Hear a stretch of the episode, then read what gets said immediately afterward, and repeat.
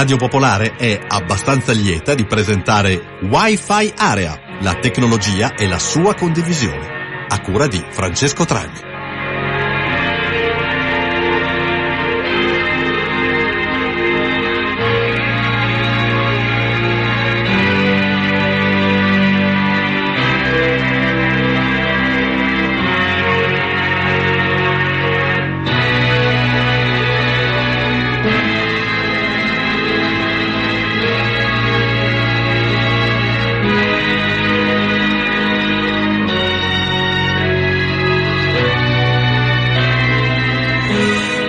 Bentrovati cari ascoltatori e ascoltatrici, bentrovati a Wi-Fi Area, la trasmissione di tecnologia che tutti i martedì sera a partire dalle 20.30 su queste frequenze, quindi su Radio Popolare, va in onda.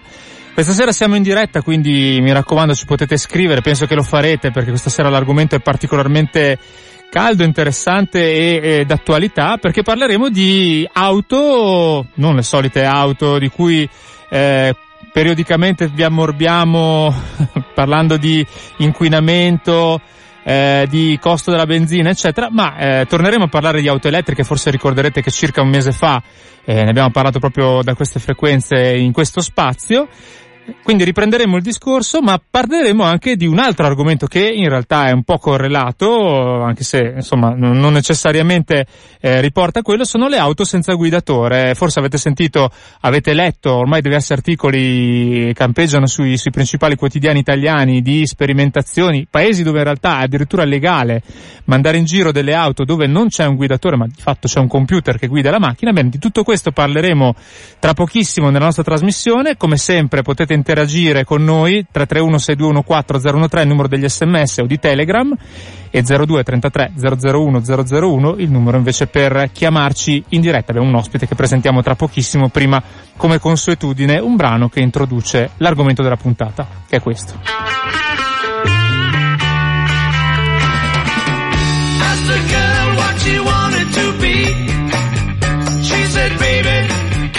See? To scream.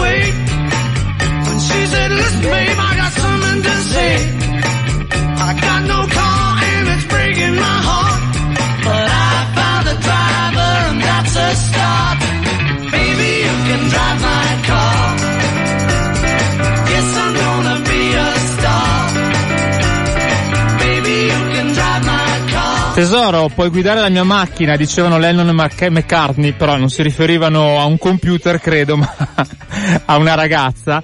E io, eh, beh, innanzitutto sono molto contento di avere qua di nuovo Pier Giorgio Spagnolatti, detto PJ, che abbiamo avuto qua, forse ricorderete, circa un mese fa proprio per eh, parlare di questo argomento. Ci aveva promesso che sarebbe tornato e l'ha fatto, grazie. Ciao a tutti e grazie di nuovo per l'invito Francesco. Grazie mille di essere qua. Eh, come accennavo prima nell'introduzione con eh, due degli argomenti questa sera. Riprenderemo velocemente, visto che sono usciti nel frattempo eh, i dati di vendita del, delle macchine elettriche ibride del, del, 2017, quindi magari diamo una scorsa anche per vedere come si sta muovendo il mercato in Italia e i numeri comunque sono ancora abbastanza eh, ridotti per parlare di, di boom, anche se comunque anno su anno c'è effettivamente un incremento, adesso lo vedremo. Nella seconda parte invece l'argomento che l'altra volta non eravamo riusciti a trattare ma che secondo me eh, dovrebbe in qualche modo incuriosire chi è all'ascolto anche perché magari avete letto degli articoli in questi giorni è proprio il tema delle auto senza guidatore perché se ne parla sia dal punto di vista tecnologico ma anche e soprattutto dal punto di vista, vista normativo legale perché comunque come potete immaginare eh, comporta tut- tutta una serie di conseguenze non indifferenti nel momento in cui bisogna capire cosa succede in caso di incidenti, perché poi fondamentalmente il trucco è un po' quello. Però Pier Giorgio è qua, PJ, e se avete delle domande eh, ricordo che 331 6214013 eh, che è il numero del, degli sms o ancora 02 33 001 001 PJ non si spaventa davanti a niente perché è abituato alle grandi masse di, di, di domande e quindi eh, lo, potete, lo potete interrogare. Come dicevo poco fa, partirei proprio con i numeri. Allora, eh, 2017 appunto mercato delle auto che si è chiuso con un aumento del 7,5% delle immatricolazioni complessive, quindi comunque eh, circa 2 milioni di auto, di questi numeri che riguardano auto ibride, che ricordiamo sono quelle eh, diciamo miste elettriche e, e, a benzina o di, anche diesel o solo benzina? Mm. Eh, no, la maggior parte sono uh, macchine a benzina, ci sono benzina. Minime, minime sperimentazioni quasi sul diesel. Ok, e invece le auto eh, totalmente elettriche sono in numeri che comunque sono bassissimi in percentuale rispetto appunto a queste 2 milioni di auto, perché parliamo di qualcosa tipo 66.000 auto per eh, le, le, auto, le, le auto ibride e ascendiamo a 1879 auto vendute nel 2017 per quanto riguarda il, eh, il, l'elettrico in percentuale meno del 4% per l'ibrido e 0,1% percentuali da, non so, un tempo si diceva da qualche parte, non si può dire per par condicio c'erano dei partiti che arrivavano a quelle percentuali, però insomma numeri veramente bassissimi. Con una crescita che però anno su anno si attesta comunque su numeri importanti perché le auto elettriche sono passate da 1400 a oltre 1800, le auto ibride da 39.000 a 66.000. Quindi riprendendo un po' i discorsi di, di, tempo, di tempo, fa, ci, ci, riracconti a questo punto come si caricano le auto elettriche? Ci sono in Italia delle, dei, dei, posti dove si, si, possono ricaricare? Quanto tempo ci vuole? Le classiche cose che immagino chi sta pensando di comprare un'auto elettrica si pone. Sì, la, la ricarica è decisamente uno degli elementi che ancora oggi frena eh, in larga parte l'acquisto di un'auto elettrica. Si possono effettuare ricariche eh, anche sulla rete domestica, per cui eh, il caso estremo è eh, in garage ho la presa della corrente e posso ricaricarla lì, perché fondamentalmente tutte le auto che sono in commercio eh, sono in grado di ricaricarsi con il voltaggio di casa, con degli adattatori, con delle, eh, dei cavi mm. appositi, chiaramente in funzione della capacità della batteria, caricare con la, eh, diciamo, la linea da 3 kW canonica eh, residenziale richiede parecchie ore, quindi parliamo di decine di ore, decine di ore. non bastare un giorno per arrivare alla piena carica eh, del pacco batterie dell'auto. Invece eh, a livello di pubblico, quindi sulla rete stradale autostradale esiste una appunto rete di eh, stazioni di ricarica che possono essere dedicate a uh, uno specifico brand e faccio riferimento ancora come un'altra volta dicevamo a Tesla che oltre a eh, creare eh, il, la sua fetta di mercato per quello che riguarda le auto elettriche, eh, ha come altra missione che si è data quella di creare anche una rete di ricariche elettriche ad alta potenza e quindi ad alta velocità, ad alte performance. Qui parliamo di qualche decina di minuti eh, per arrivare a una ricarica piena. La, la, parte rimanente invece sono tendenzialmente gestori della, eh, operatori dell'energia elettrica sul territorio nazionale, se parliamo dell'Italia, che rendono, mettono a disposizione colonnine che sono una via di mezzo in termini di potenza tra mm. quella ultra potente, ultra veloce di Tesla e quella invece diciamo di, di, natura domestica, qui in qualche ora si può arrivare ad avere una ricarica magari sufficiente per i tragitti che dobbiamo percorrere. E l'altra domanda che ti faccio, che stava a dire un po' la, cons- la conseguenza, è, è quanto costa una, una, ricarica per un'auto elettrica, cioè rispetto al pieno di benzina che può arrivare anche a 80 euro ormai. Ma allora, chiaramente anche in questo caso dipende molto da auto a auto perché ci sono eh, le, tra virgolette, le utilitarie elettriche che hanno un'autonomia più ridotta, quindi un pacco batterie più eh, ridotto e quindi di conseguenza anche il pieno costa poco, però diciamo che mediamente a parità di eh, chilometraggio se raffrontate con un'auto a combustione interna parliamo di qualcosa che è tipo un 10-15 euro per pieno, quindi comunque eh, di valori molto molto ridotti rispetto al eh, caso tipico dell'auto a combustione eh, interna. C'è da dire tra l'altro che eh, per di nuovo il caso specifico di Tesla non è ancora non, non mi ricordo adesso se eh, è ancora valido per tutti i modelli e per tutte eh, i, le autovetture vendute da Tesla, ma fino a un po' di tempo fa almeno gli acquirenti avevano diritto a ricariche gratuite illimitate all'interno della rete Tesla. come, come gli operatori telefonici praticamente danno le ricariche col telefono, va bene. Però in effetti anche questo può essere qualcosa che incentiva sicuramente. Ecco, il 331 6214013 cominciano ad arrivare i messaggi e ci scrive Fede eh, qua andiamo anche sui costi delle auto, che è un'altra informazione sicuramente importante prima di passare all'altro argomento più clou della serata, quello delle auto senza guidatore.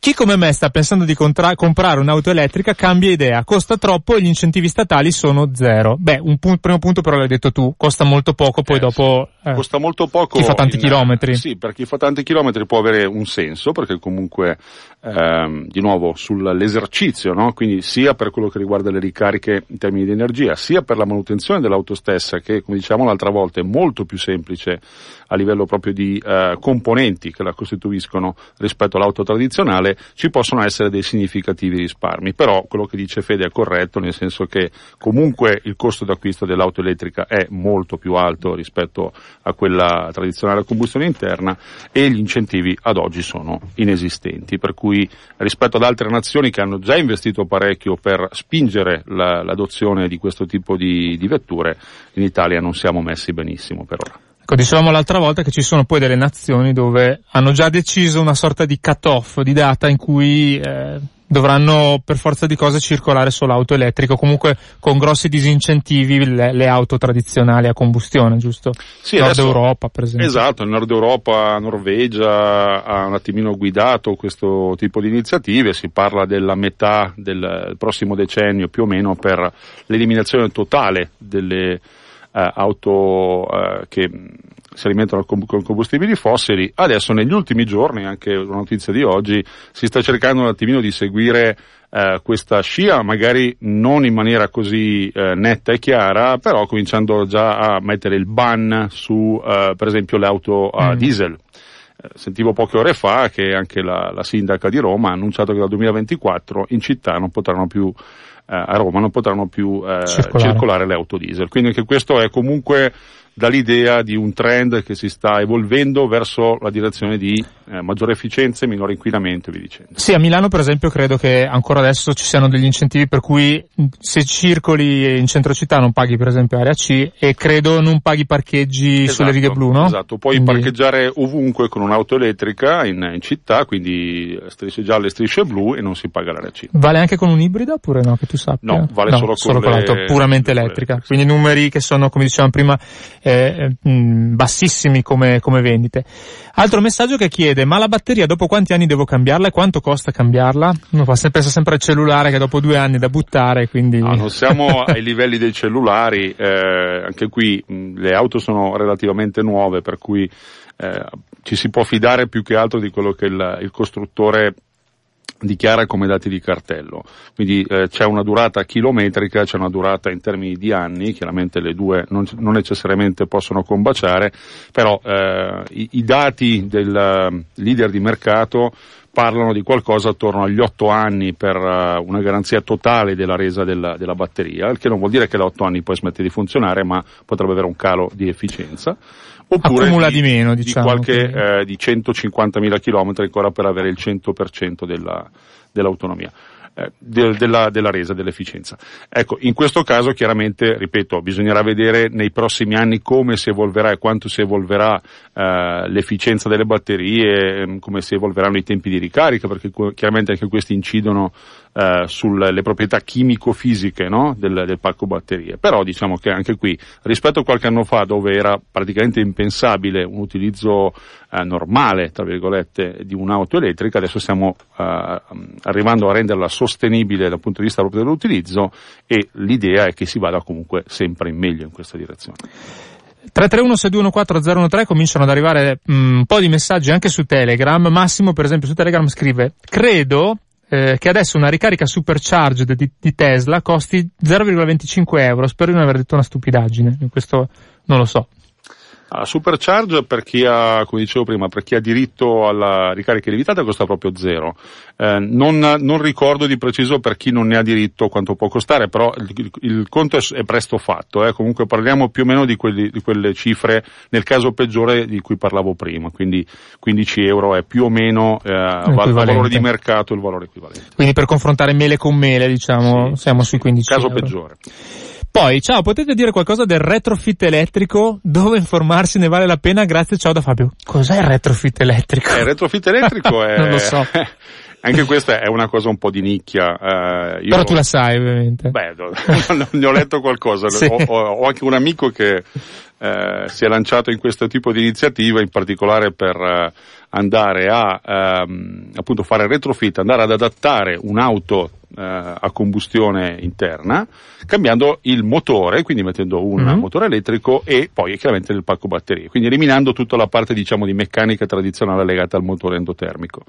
Ci sono eh, per esempio delle, delle aziende in Germania che io sappia che fanno questo tipo di attività eh, sui maggioloni, quindi ah. per andare a recuperare il, il, vintage che c'è nel maggiolone, ma dandogli eh, la potenza e l'efficienza e la, la, la, parte ecologica che sta dietro al, all'auto elettrica. Diciamo che anche qui con Google si trovano parecchi tipi di iniziative. Sul fatto che possa convenire, non lo so, io vedo che è una strada che viene intrapresa da hobbyisti più che altro che lo fanno sulla seconda, sulla terza auto, non generalmente mm. sulla prima, perché sembra, comunque dei costi non indifferenti. Sembra un po' come quando si faceva con l'olio di colza qualche eh. anno fa, il new olio di colza, non eh, so. Questo diciamo che è un pochino più industrializzato come processo perché c'è veramente una, uno studio fatto abbastanza bene dietro a questo tipo di progetti, però comunque parliamo di, di, kit che non sono esattamente a basso costo. Se non ricordo male, il kit proprio per il maggiolone eh, storico era qualcosa sui 15.000 euro, quindi mm.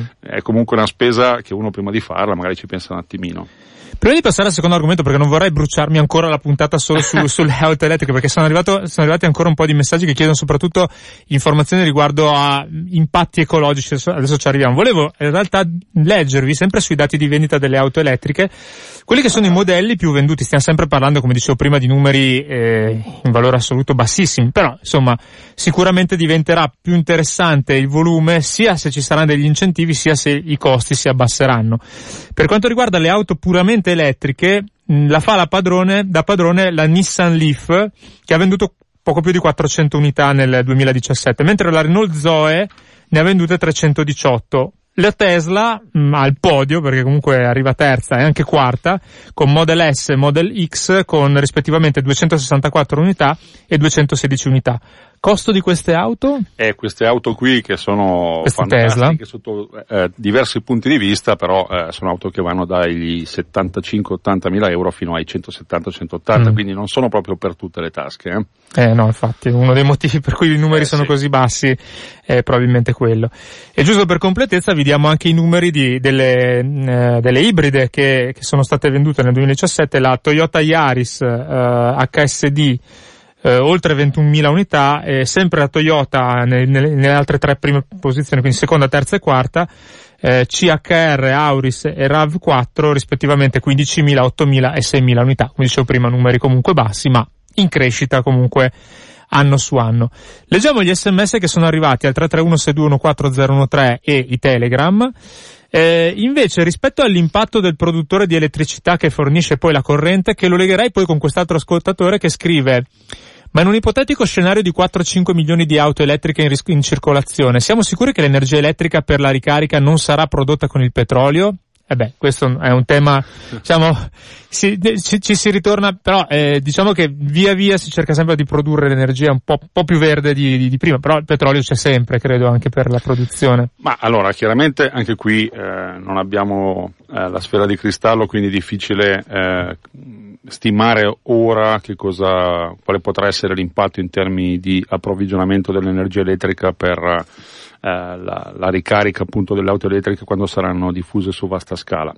Oggi ci sono delle iniziative, di nuovo cito quella della rete del supercharger di Tesla, dove quel, quei rifornimenti sono uh, fatti con energia che già oggi arriva da fonti rinnovabili. Quindi mm. questa è una policy che ha imposto Tesla. Non è detto che questa cosa si possa estendere anche alle altre reti di ricarica che poi nel tempo si andranno a creare. C'è anche da considerare un aspetto importante, il fatto che eh, il portare l'energia a queste stazioni di ricarica vuol dire sfruttare la rete elettrica, il portare carburante alle stazioni di ricarica vuol dire utilizzare trasporto su gomma, quindi è un altro elemento che va a sommarsi in più o in meno a seconda di come la si vuol vedere rispetto a questo tipo di rete.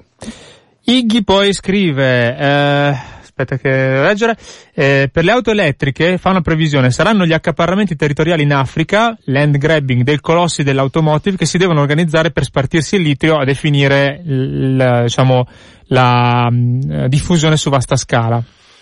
Sì, allora per quello che sono quello che è lo scenario attuale no? eh, del, dei produttori, dei costruttori di auto elettriche, eh, tutti quanti ad oggi stanno utilizzando i, le batterie a polimeri di litio, quindi il litio è la risorsa eh, non infinita, eh, che sicuramente sarà oggetto di, tra virgolette, guerra, no? quindi di competizione mm. tra i vari costruttori. Poi ci sono già delle ricerche abbastanza avanti, ma non ancora pronte per il mercato, su diversi tipi di batterie che si basano su altri tipi di proprietà chimiche, per cui non è detto che poi il futuro veda ulteriormente spostare questo tipo di competizioni su altri tipi di eh, materie prime e quindi chissà, magari anche mm. eh, su fonti non così scarse comunque, come il litio che l'idrogeno, non so, una roba del genere. Ah, batterie a stato solido sono uno dei, dei candidati. Eh, certo. Sì. 0233 001 001, ciao.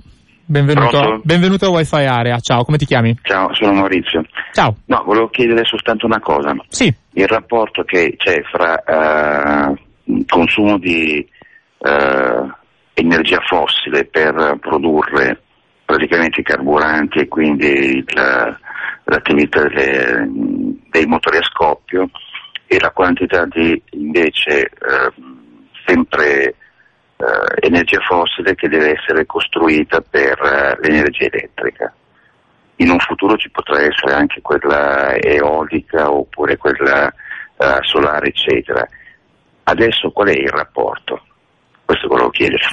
Proviamo a rispondere. Grazie, ciao. No, non è facile, eh? non è facile eh, fare no, questi... Anche perché non abbiamo poi probabilmente... No, è molto da, ci ci un Enel qua anche eh, per capire... Non, probabilmente non basta non basta, Enel, sì. perché qui bisogna mettere in piedi tutta la filiera che c'è in un caso e nell'altro. Quindi nel caso dell'auto elettrica è un pochino più semplice perché bisogna arrivare appunto fino alla centrale eh, che, che produce l'energia elettrica, quindi centrale termoelettrica che va eh, a combustibili fossili, carbone o eh, petrolio o quello che è, e quindi da lì in avanti tendenzialmente eh, l'impatto ambientale inteso come consumo di combustibili fossili finisce. No?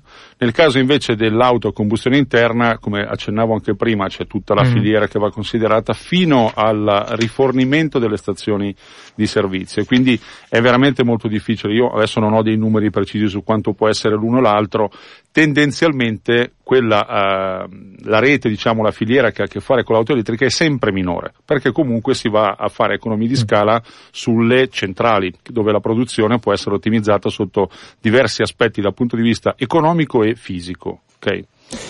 Altri messaggi, poi volevo passare all'altro argomento, spero di riuscirci. Allora, oh, questo, questo però, dai, è un messaggio ottimista per il futuro.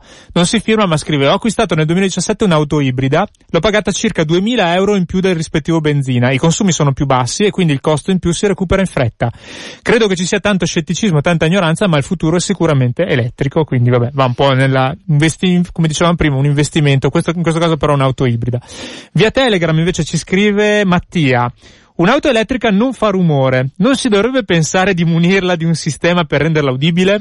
Eh, questo è uno Come dei... le frecce, no? Che anche le frecce fanno tic-toc, tic-toc, però non, non... In effetti è, è un elemento che spesso viene dibattuto perché da un lato è un vantaggio, perché se pensiamo per esempio in aree urbane altamente dense in termini, in termini di traffico, il, abbattere il rumore dei motori, dello scappamento e via dicendo, eh, può, può, avere valore, no? Perché si va sì. appunto a ridurre il, l'inquinamento inquinamento uh, acustico. Dall'altra parte c'è il, il problema eh, del ma come fa il pedone ad accorgersi che sta arrivando un'auto perché se, se, non la sente.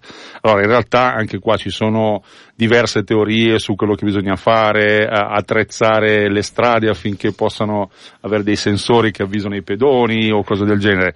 Eh, è vero che non c'è una soluzione che può accontentare tutti, mm. è come oggi eh, banalmente se uno, come spesso si vede, gira con gli auricolari, ha già eliminato il problema della fonte esatto. e quindi vuole attraversare, può arrivare anche un camion non lo sente, a gasolio certo. non lo sente. Quindi sì, è, è, forse l'ultimo dei problemi che dovremmo affrontare no? rispetto a tutti quelli che hanno a che fare con... Eh, Però effettivamente i, non, i, non, i, non, i non vedenti... Eh... Sì, quello sicuramente è una eh, delle questioni da risolvere, non è una, una cosa banale, però ripeto, mh, mm, è probabilmente più facile da, da gestire rispetto a tutte le altre tematiche che sono in gioco.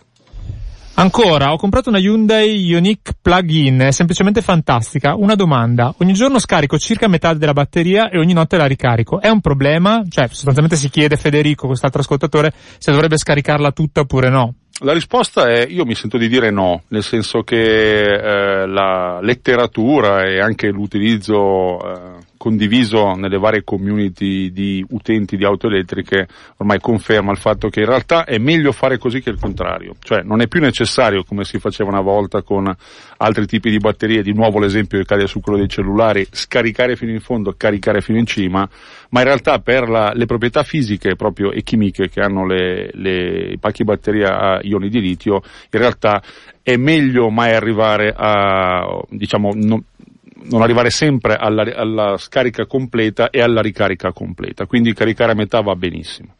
Perfetto. E io vado avanti a leggere anche perché eh, ci sono ancora un po' di messaggi che continuano ad arrivare. Fatelo, eh. ricordo ancora il numero 331 6214 013 di riffa o di raffa, ma alla fine anche le auto elettriche inquineranno. Sbattimento batterie esauste. Mai sentito parlare di auto ad aria compressa? Sapete dirmi qualcosa o è una bufala? Scrive Renzo. Adesso si va un po' fuori tema, però non so. Allora, il discorso delle batterie sicuramente non sono a impatto zero, ma già ad oggi, e quindi non stiamo parlando di un'adozione di massa delle auto elettriche, le componenti utilizzate nella produzione di batterie per l'automotive consente di riciclare più del 90% dei componenti, quindi okay. vuol dire che quelle batterie possono essere rimesse di circolo sempre nell'ambito automotive o in altri ambiti di, dove è necessario l'accumulo di energia. Quindi questo la dice lunga su uh, quanto può essere la, l'impronta no, in termini ecologici anche di questo, del, di questo tipo di utilizzo. L'auto d'aria compressa è uno dei più classici hoax, eh, assolutamente è una bufala eh, pompata su siti internet di dubbia provenienza. Le, le cosiddette fake news. Insomma. Sì, ci sono chiaramente, si può dimostrare che un'auto si sposta in quel modo, però che sia eh, in grado di sostenere eh, la mobilità, assolutamente no. 0233 001 001, pronto, ciao, come ti chiami? Sono Corrado. Ciao, benvenuto a Wi-Fi eh, Area. Grazie, ehm, eh, grazie della trasmissione. No, mi sa che avete già risposto perché volevo chiedervi la riciclabilità e l'impatto ambientale delle batterie delle auto quando sono esauste. Se avete risposto eh, adesso. Direi di sì. Eh, sì. Tu pe- stai pensando a comprare un'auto elettrica o ibrida oppure ti stai così informando eh, semplicemente? Diciamo che io ho una, un'auto a metano e siamo con le, le, due auto di famiglia quasi a fine vita di, di tutte e due. Ah, quindi stai pensando a un cambio? Stiamo pensando di fare qualcosa, eh, però mi sa che dovremo cambiarle prima che le auto elettriche diventino appetibili. Potrebbe essere un ibrido, quello senz'altro, perché io sono attento da anni a questi problemi ecologici. Vorrei, cioè, infatti eh, l'avrei già cambiata se avessi le idee un po' più chiare rispetto a cosa prendere. Vabbè, speriamo di averti ma... dato qualche, qualche, dritta, qualche informazione, no, insomma, questa sera. È interessante quello che fate, anche la trasmissione scorsa l'ho seguita. Eh, complimenti per, per Wi-Fi Area. Grazie. E, e viva Radio Popolare, ciao. Ciao, grazie, grazie, ciao, ciao. Vabbè, eh, leggo quest'altro messaggio, poi c'è un altro ascoltatore che attende e dice le vendite dell'ibrido mi sembrano basse, Milano e provincia ne vedo in giro parecchi, i taxi sono tutti ibridi ormai. Sì, hai ragione, sembrano basse, ma considera che questa è una media italiana. Esatto. Io credo che su grandi città dove c'è tanto traffico, inquinamento, probabilmente, e soprattutto più taxi che a Canicattì, ha più senso pensare che percentualmente siano di più le auto vendute qua. Insomma, immagino, però eh, non ho, se, se, hai, se, se riesci a recuperare i dati ehm, divisi per città, magari ne, ne, riparliamo. Pronto? Ciao. Pronto? Ciao, come ti Pronto? chiami? Ciao. Ciao, sono Eugenio da Cremona. Ciao Eugenio, benvenuto. Ben, grazie. Io volevo, guarda, io lavoro nell'automotive. Sì. Per un'azienda che fornisce ricambi per le auto e quant'altro e fa corsi per i meccanici. Sì. E ti dico che, uh, bene o male, il mercato si sta già sta già guardando avanti, noi stiamo già fornendo corsi per l'auto che verrà, mm. per come ripararla, per quant'altro, quindi c'è molto movimento da questo punto di vista. Volevo chiedere una cosa che non dice mai nessuno, in realtà eh, quanti sono i, le reali autonomie di queste auto?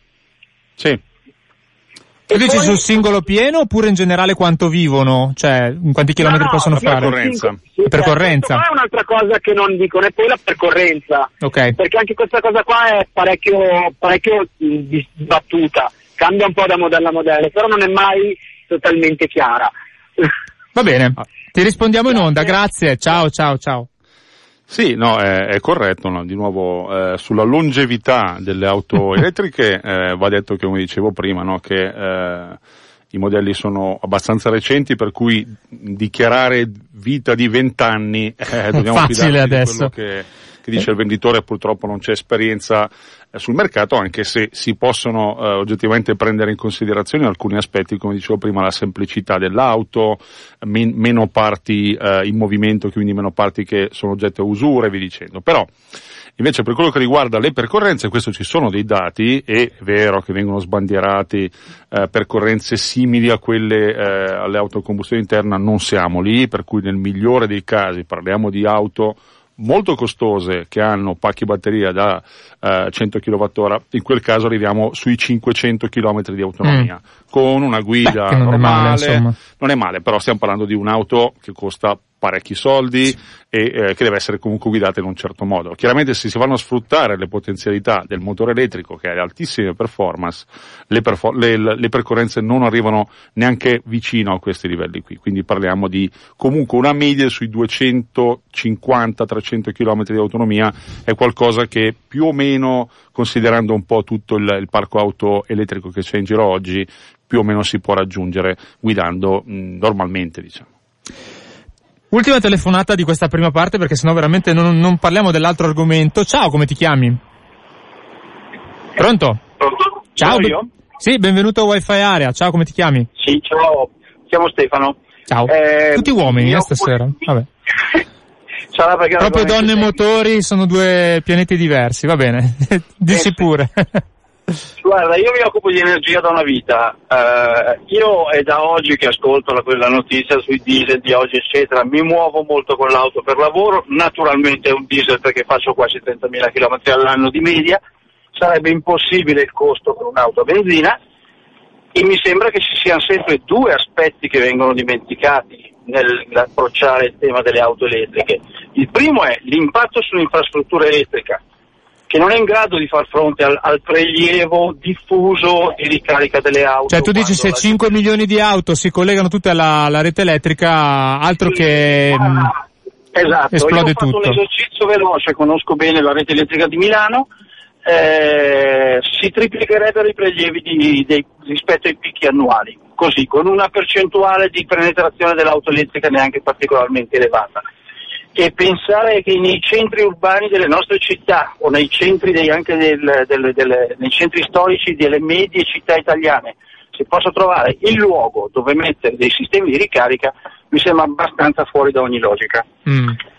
questo è il primo argomento. Il secondo argomento è che comunque questa energia da qualche parte la devi produrre e il nostro fabbisogno eh, nazionale è coperto per il 25, 30, 35% da rinnovabili, ma il resto non sono rinnovabili. Per cui sposti l'emissione da nella filiera, parte, dici. Nella filiera. Ultimo discorso, se non è un'auto eh, diesel ma diventa un'auto a benzina perché l'ibrido in questo momento ha ancora dei costi non, non approcciabili sempre, soprattutto come, dice, come dicevate prima, se uno ha bisogno di fare degli spostamenti lunghi perché per avere lunghe autonomie vuol dire andare verso dei costi insostenibili, eh, vuol dire che ci, si va sulle auto benzina. Le auto benzina hanno il 20-30% di emissioni di CO2 in più rispetto a un'auto diesel. Quindi forse anche quella non è una soluzione. Va bene. Quindi, secondo me è molto più ampio e molto più complesso di quanto normalmente si tende a, mettere a, a ridurre l'argomento di solito. Ti ringraziamo, adesso magari ti rispondiamo anche in onda. Grazie intanto. Va bene. Ciao, ciao. Sì, no, le osservazioni sono, eh, sono di- condivisibili in linea generale. Bisogna considerare una serie di aspetti che non stiamo parlando del eh, di milioni di auto elettriche domani mattina, per cui l'adeguamento il tempo di adeguare, della sì. rete elettrica, della produzione, vi dicendo, probabilmente c'è il tempo di eh, mm. arrivare un po' per gradi. Faccio, faccio, perché arrivo da quel mondo, un, però un esempio. Eh, non è che sono arrivati tutti insieme gli iPhone e hanno esatto. saturato la rete telefonica degli operatori, no? È centrato proprio un esempio che calza molto, perché c'è questo aspetto, quindi l'adeguamento della rete, ma tra l'altro c'è anche un diverso tipo di utilizzo del rifornimento rispetto all'auto tradizionale, ok? Quindi la necessità di fare il pieno potrebbe venire completamente meno, nel senso che se io ho un certo tipo di utilizzo, al di là delle lunghe percorrenze dove poi ci sono le stazioni di ricarica lungo il tragitto, non è detto che io debba per forza ricaricare al 100% l'automobile, generalmente non è così. Perfetto. Ehm, basta, questi messaggi li leggiamo dopo perché altrimenti non, non, non procediamo. Vi facciamo ascoltare un branino a tema. State lì.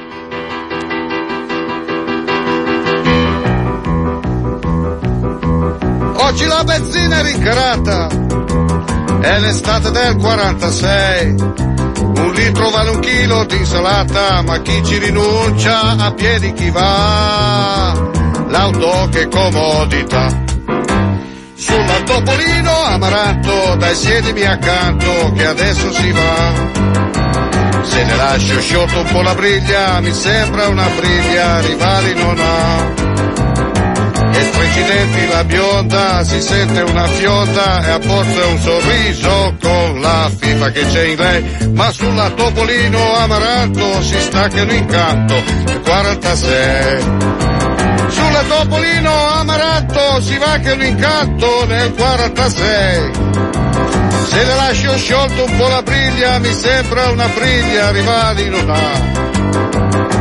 E stringidenti la bionda, si sente una fionda e abbozza un sorriso con la fifa che c'è in lei, ma sulla Topolino Amaranto si va che l'incanto nel 46.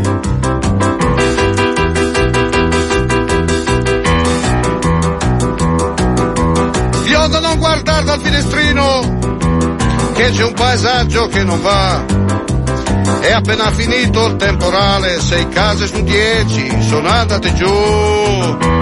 Meglio che tu apri la capote e con i tuoi occhioni guardi in su. Beviti sto cielo azzurro e alto, che sembra di smalto e corre con noi.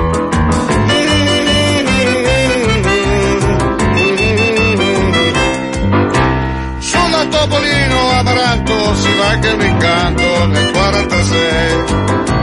Se le lascio sciolto un po' la briglia, mi sembra una briglia, rivali non ha.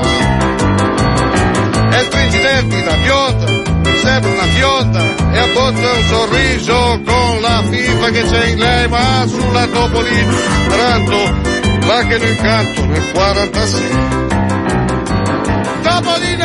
State ascoltando Wi-Fi Area. Scriveteci via sms o telegram al 331 6214 013. Oppure, se ancora amate i mezzi di comunicazione vintage, chiamateci allo 02 33 001 001. Eh sì, questa è Wi-Fi Area, siamo agli ultimi minuti di trasmissione anche se abbiamo ancora un argomento piuttosto importante da trattare che è quello delle auto senza guidatore che adesso introduciamo. Leggo solo gli ultimi messaggi. Eh, un ascoltatore che parla della Yaris ibrida di cui è molto soddisfatto e questo messaggio che stavamo commentando fuori onda è piuttosto interessante che dice perché prima commentavamo che telefonano solo uomini, le donne guadagnano meno degli uomini in Italia, vi ricordo il sessismo, sessismo, virgola, che non c'è, così o fanno figli o lavorano otto ore, pertanto le auto le comprano gli uomini e anche come tempo da perdere ne avete più voi di noi, nessuna polemica, triste realtà, probabilmente una donna che scrive.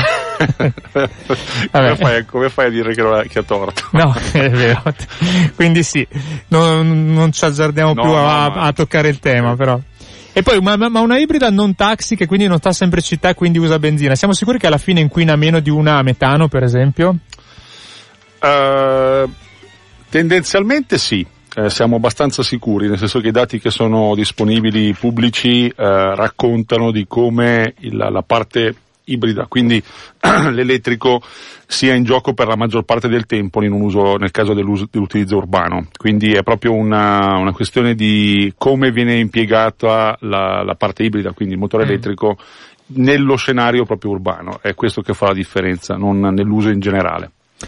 Adesso invece giriamo pagina, sempre con uh, il nostro Pier Giorgio Spagnolatti che è qui con noi questa sera, eh, c'era già stato, anzi eh, se volete saperne di più sulla parte di auto elettriche vi ricordo che potete trovare il podcast sul sito di radiopopolare.it. Parliamo di auto senza guidatore e mm, prima di tutto un po' di dati, perché mh, mm, forse non tutti sanno che negli Stati Uniti, mh, mm, oltre la metà degli stati, hanno già preso una posizione ufficiale per cui per esempio il Nevada è stato il primo a votare una legge per i veicoli a guida autonoma già dal 2011, quindi è possibile utilizzarli, mentre eh, ad oggi ci sono circa, anzi per la precisione 21 stati, compresa la California, dove vabbè come sapete c'è anche Google e Tesla stessa, e, mm, e su questi per esempio è possibile utilizzare tranquillamente le, le auto senza guidatore. In Italia invece il codice della strada definisce eh, come veicoli eh, tutte le macchine di qualsiasi specie che circolano sulle strade guidate dall'uomo. Quindi vuol dire che di fatto deve esserci sempre un guidatore, quindi queste macchine che magari in altri paesi si, si vedono in giro, eh, in Italia non, non, potrebbero girare. Poi magari diciamo anche qualche, qualche dettaglio su alcune sperimentazioni che si stanno facendo in Italia, però ad oggi di fatto la situazione è così, giusto? La situazione è questa, sì, sì. In termini normativi diciamo che eh, più o meno tutto il mondo dove, dove esistono automobili ha ehm, introdotto la possibilità di avere dei sistemi di guida uh, autonoma, ma qua praticamente nessuno, anzi credo nessuno ad oggi, consente l'introduzione di quelle che sono chiamate eh, vetture di categoria 5, cioè quelle che non sono dotate di strumenti di controllo se non l'arresto mm. d'emergenza da parte del guidatore. Quindi tutte le automobili che per sperimentazione sono in giro in varie parti del mondo, comunque prevedono ancora la presenza di un guidatore, che nella maggior parte dei casi non dovrà fare nulla, ma che in caso di emergenza o in caso di necessità ha ancora la possibilità di afferrare il volante di, eh, mm. di, di utilizzare i pedali. Questa è la grossa eh, differenza che c'è oggi è un'altra informazione che, che insomma, eh, diciamo che articoli ormai sulle auto senza guidatore e start-up, poi magari ne citeremo qualcuna, cioè quindi aziende che stanno lanciando questi, alcuni prototipi che poi sono anche in produzione senza guidatore per gli usi più svariati, eh, ormai ce ne sono tantissime, però per esempio per parlare di un paese vicino a noi, in Germania, nel maggio del 2017 è stata votata una legge che consentirà la guida autonoma nel rispetto della Convenzione di Vienna, di cui parliamo eh, tra poco, che sostanzialmente prevede che ci si debba, ci debba sempre essere una persona, anche se non guida, in grado di, di controllare il veicolo. Questa è la Convenzione di Vienna di cui, a, cui, a cui ha aderito anche l'Italia. Ad agosto il ministro dei trasporti tedesco ha presentato anche un codice etico in 20 punti, eh, che è il primo documento al mondo che stabilisce come sistemi di guida autonoma dovranno impegnarsi a intervenire nelle situazioni dubbie. Il tema poi è proprio questo, non il tanto il tema tecnologico, ma il tema normativo, etico. Esatto. Cioè, cosa succede quando uh, un, una, una, macchina senza guidatore investe un pedone, per esempio, oppure c'è uno scontro tra due macchine senza guidatore, di chi ha la colpa, chi ha ragione, è il, il, guidatore che non c'è, quindi il proprietario dell'auto, è l'azienda che ha costruito il software della macchina, è l'azienda che ha, che ha costruito la scocca della macchina, cioè ci sono una serie di tematiche che ancora non sono esattamente risolte, però in realtà ci sono una serie di, di, di paesi, parlavamo prima del, della California dove in realtà ci sono già delle auto che girano co- senza guidatore, quindi probabilmente una normativa in questo senso l'hanno anche, l'hanno anche messa in questi paesi. Sì, in realtà stiamo ancora tutti nella fase di sperimentazione mm, in questi casi. Ci si nasconde quindi... dietro il dito della sperimentazione. Sì, sì, sì per cui comunque viene responsabilizzato in toto il costruttore in questa fase, quindi ha bisogno di un'autorizzazione specifica, eh, è confinato generalmente ad aree specifiche dove può fare la sperimentazione e nella stragrande maggioranza dei casi comunque viene chiesto che sia presente eh, un operatore, non è più neanche il pilota, che è in grado di prendere il controllo dell'auto per evitare eh, l'evitabile. Ok. Ok. Al 331-6214013 scriveva un ascoltatore prima, ma perché la Fiat non fa neanche un'auto elettrica? In realtà Fiat Chrysler ha, ha, un'auto, ha delle auto elettriche, cioè Fiat, inteso come la Panda, la, la Tipo, no, però insomma la, la, FCA, che è l'azienda diciamo di, di cui fa parte Fiat, ha degli... Ma anche dei, qui in effetti, adesso appena vedo Marchione glielo chiedo, però al di là di questo, no, le, le sta cambiando parecchio, perché anche negli ultimi giorni ci sono dichiarazioni altisonanti da parte di Fiat ancora legate all'eliminazione del diesel, per cui eliminazione del diesel vuol dire adozione di qualcos'altro, che con ogni probabilità in qualche modo vedrà la, l'adozione del, dell'elettrico. Sicuramente ci sono già dei modelli, magari sono una nicchia, non, sono, non è una strategia ancora altisonante e concreta del, dei prossimi due anni per dire, però è qualcosa che sicuramente rispetto a qualche mese fa dove addirittura Marchioni diceva no, per noi non è una strategia, la cosa sta cambiando molto molto rapidamente. Perché poi adesso eh, entriamo più nel dettaglio di questa cosa, poi diciamo il codice etico, chiamiamolo come volete, anzi se volete raccontarci se voi per esempio prendereste un'auto, un'auto senza, senza guidatore, quindi di fatto utilizzereste un'auto di questo tipo, ce lo potete eh, comunicare allo 0233 001 001 o via sms telegram al 331 6214 013. Questo ascoltatore che parla di, eh, del dibattito circa l'algoritmo in caso di pedone improvviso che attraversa. Cosa deve fare l'auto a questo punto elettrica? E l'auto senza guidatore, scusate, evitare il pedone e sbattere con contro un palo e quindi magari rischiare di uccidere il guidatore o investire il pedone salvando l'autista?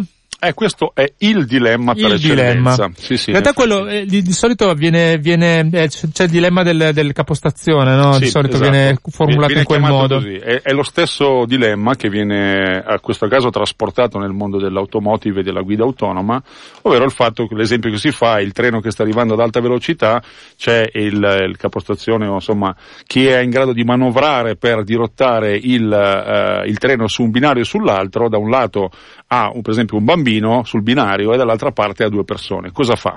Mm. E qui Cosa fa? Deve calcolare un, mm, fare il calcolo degli anni utili. Tipo. Eh sì, per esempio sono gli anni utili, ci sono appunto se gli altri sono due sono anziani. Cioè, esatto, se sono... sono due vecchietti e un bambino, teoricamente dovrebbe eh, salvare il bambino. Il problema è che, o meglio, il vantaggio che abbiamo come umani, eh, messi di, di fronte a queste situazioni non pianificate, è che si dà per scontato che da esseri morali quali siamo, cercheremo di fare la migliore scelta possibile, posto che sia tecnicamente fattibile perché ci sono i riflessi, ci sono le condizioni della strada, quindi non è detto che ci riusciamo, però non è messo in discussione il fatto che venga fatta una scelta eh, la migliore possibile. Diverso è invece il caso, e qui si gioca tutta la partita, del fatto che gli sviluppatori del software che dovranno codificare queste regole prima che, la, che l'auto vada in strada, devono decidere che cosa dovrà fare l'auto in quelle condizioni. Quindi salvo il pedone, però poi rischio magari di mandare contro il palo, come faceva l'esempio l'ascoltatore, e uccidere tutti eh, gli le, abitanti della vettura, gli, abitanti, i, sì, diciamo, i possessori, gli utilizzatori, della vettura, della vettura eh. oppure magari posso creare un danno ancora maggiore. Quindi questo è un tema molto molto caldo, è il tema per eccellenza e quello che si sta cercando di fare, per esempio prima citavi correttamente che la Germania ha introdotto delle prime linee guida per il codice etico hanno stabilito delle, delle prime, eh, una prima sgrossatura della, dell'argomento. Per esempio, eh, si è già stabilito che l'ordine in cui bisognerà tutelare in caso di incidente inevitabile viene prima l'umano, poi gli animali, poi le cose. E dice, vabbè, è scontato, eh, è scontato ma, macchina va, no, ma va scritto. Ma nell'umano è specificato nero su bianco che non bisognerà farne, fare nessun tipo di distinzione di razza, di età, di abilità o disabilità nella scelta. Quindi mh, dovrà essere codificato che un umano è un umano, punto. E non è un, una parte banale, insomma. E al telefono c'è un ascoltatore o ascoltatrice. Ciao. Pronto? Ciao, sono io. Sei un maschio, sì, eh? Sì, sei tu. Ciao. Benvenuto Eh. a Wi-Fi Area. Come ti Sì. chiami? Eh, sono Carlo. Ciao. Eh, mh, ciao. Eh, mh, vorrei, al di là di questi discorsi che sono assolutamente interessanti, eh, riproporre un altro discorso.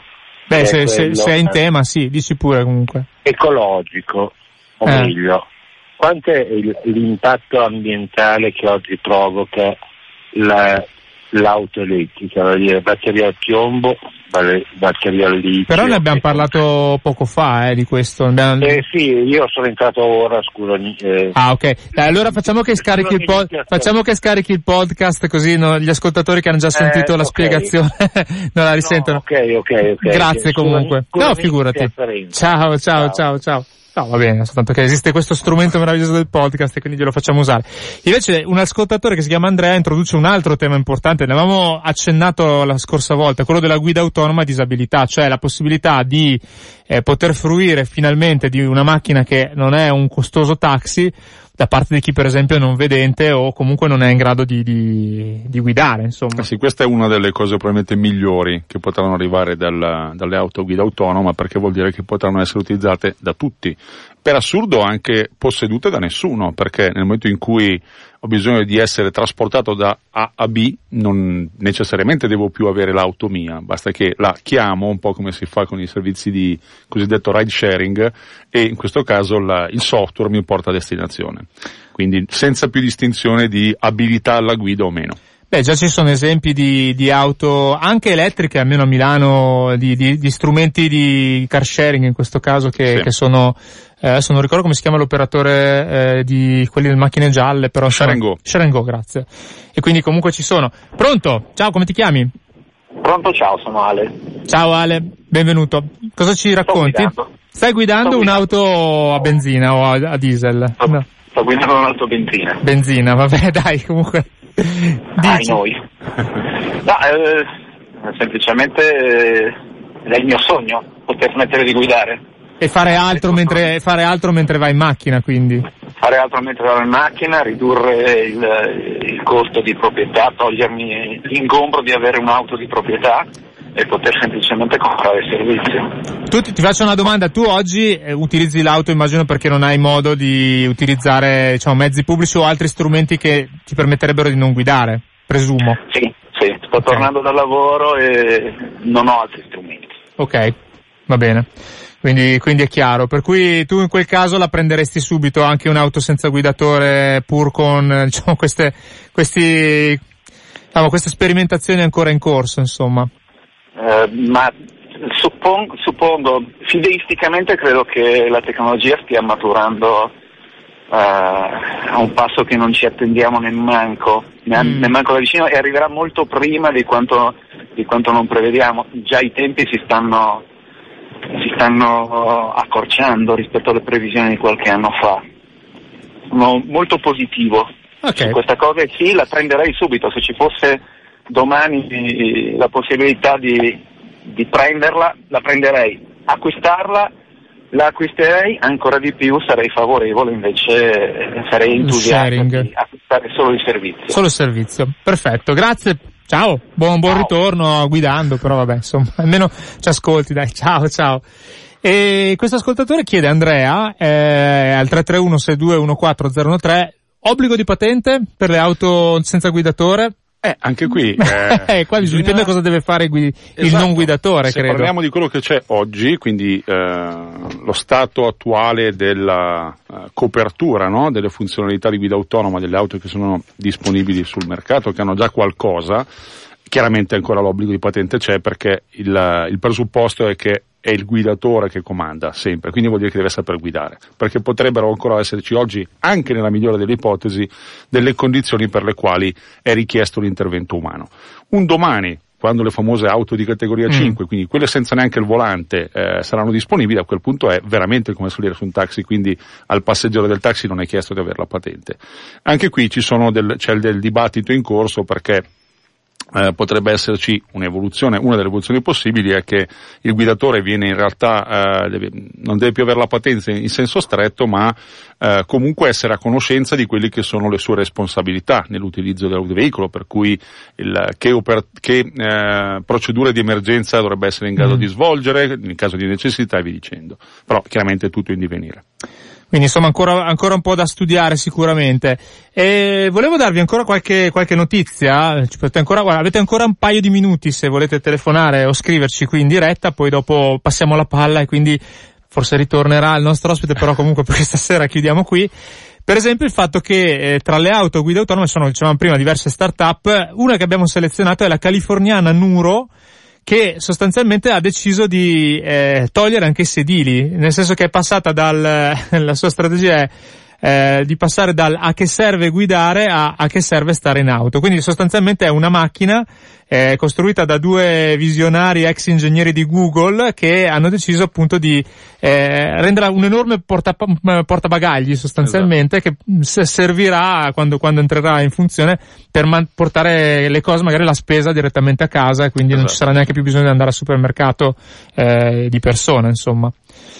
Eh, ciao, mio marito da anni ha una macchina aziendale e ogni quattro anni gli viene sostituita. Abbiamo richiesto la possibilità di avere un'auto ibrida, ma per policy aziendale vengono fornite solo auto, di, auto diesel. Credo che debbano cambiare le politiche ambientali di convincimento anche sulla multinazionale. Cara ascoltatrice, eh, visto che dici mio marito, eh, ti invitiamo a scaricare il podcast dell'altra puntata perché ne abbiamo parlato, se sì. non ricordo male, di cosa, di, insomma, mm, di, di, questo tema proprio delle auto aziendali, però insomma, non so se vuoi dare la risposta breve sì, stasera. No, eh, la, la, realtà è che ha ragione. Eh sì, sì ha ragione. Le policy devono essere cambiate, ma di nuovo è, è, tutto in divenire quando saranno disponibili un numero maggiore di automobili che hanno dei costi minori, la rete di uh, ricarica sarà più diffusa, bla bla bla, eh, ci sarà la convenienza effettiva a comprendere anche questo tipo di scenari, quindi l'elettrico l'ibrido.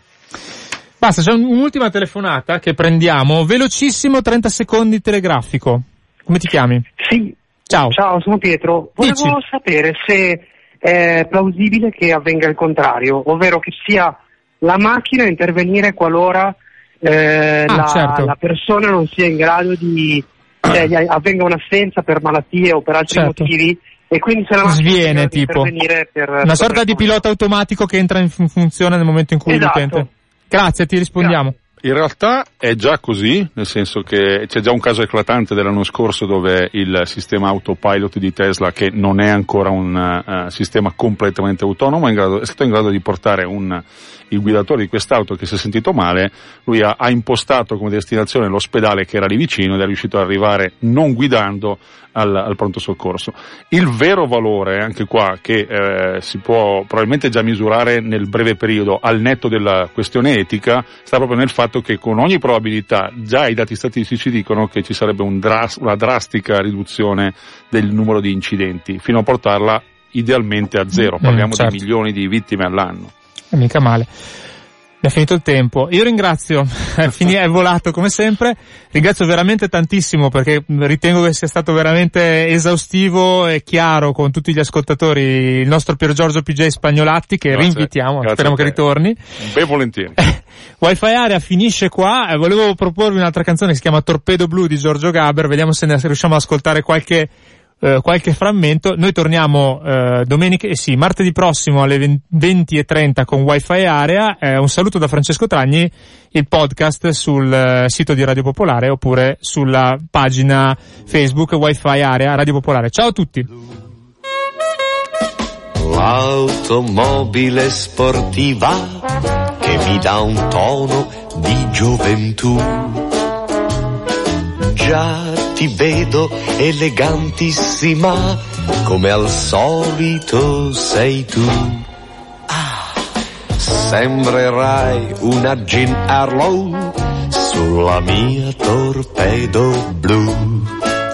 Indosserò un bel doppio petto ed un cappellone come al capone e in camicetta e maxi gonna tu mi accenderai il sigarone. Vengo a prenderti stasera, suono il clax.